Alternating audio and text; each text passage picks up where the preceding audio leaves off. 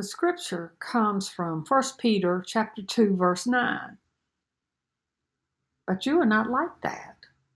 For you are a chosen people. You are royal priest, a holy nation, God's very own possession. And as a result, you can show others the goodness of God, for He's called you out of darkness and into His wonderful light. It was a beautiful website, and I love this company. I bought a whole lot of Christmas gifts from this enterprise, and I, I'm always happy to support any website, any company, any entity that has a worthy cause and maybe communicates positive or inspirational things. I, I love that.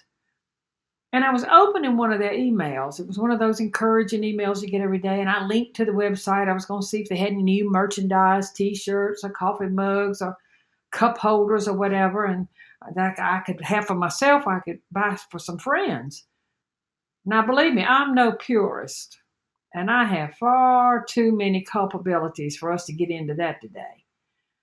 But when I pulled up the website and saw this clothing, this t shirt with a big curse word on the front, and this is a website that markets to young people, young women, and, and old women like me too. And when I saw that, I, I had to say something. And now, make no mistake, the customer service representative was wonderful. She was lovely. But when I told her that this particular word went against everything this company stood for, that it was disgusting and just not up to their standards, and she promptly responded back.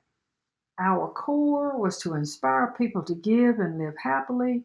A lot of times we create products with the quotes that people respond to the most on social media. And we love that we can create treasures that lift spirits. Hmm.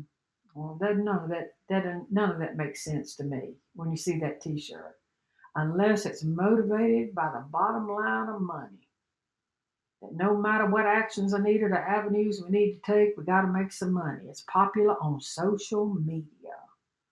Listen, get going along with the culture is often not inspiring, but the opposite it leads to a, a, demoralization of society. See, Jesus knew this, and if you follow Jesus, you will come up against modern day culture. He found that out himself when he confronted the Pharisees and Sadducees, the so called religious purists in the area. In fact, they crucified him because he didn't go along. Deuteronomy chapter 14, 2. You have been set apart as holy to the Lord your God and he has chosen you from all the other nations of the earth to be his own special treasure.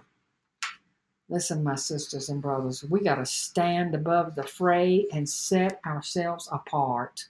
Not that we don't make mistakes, and Lord knows we're not perfect, but we are chosen and we bear the seal of the Holy Spirit of God. We keep on trying. When we fall, we get up when we make mistakes, we say we're sorry. We repent and we say, Lord, help us not to ever do that again.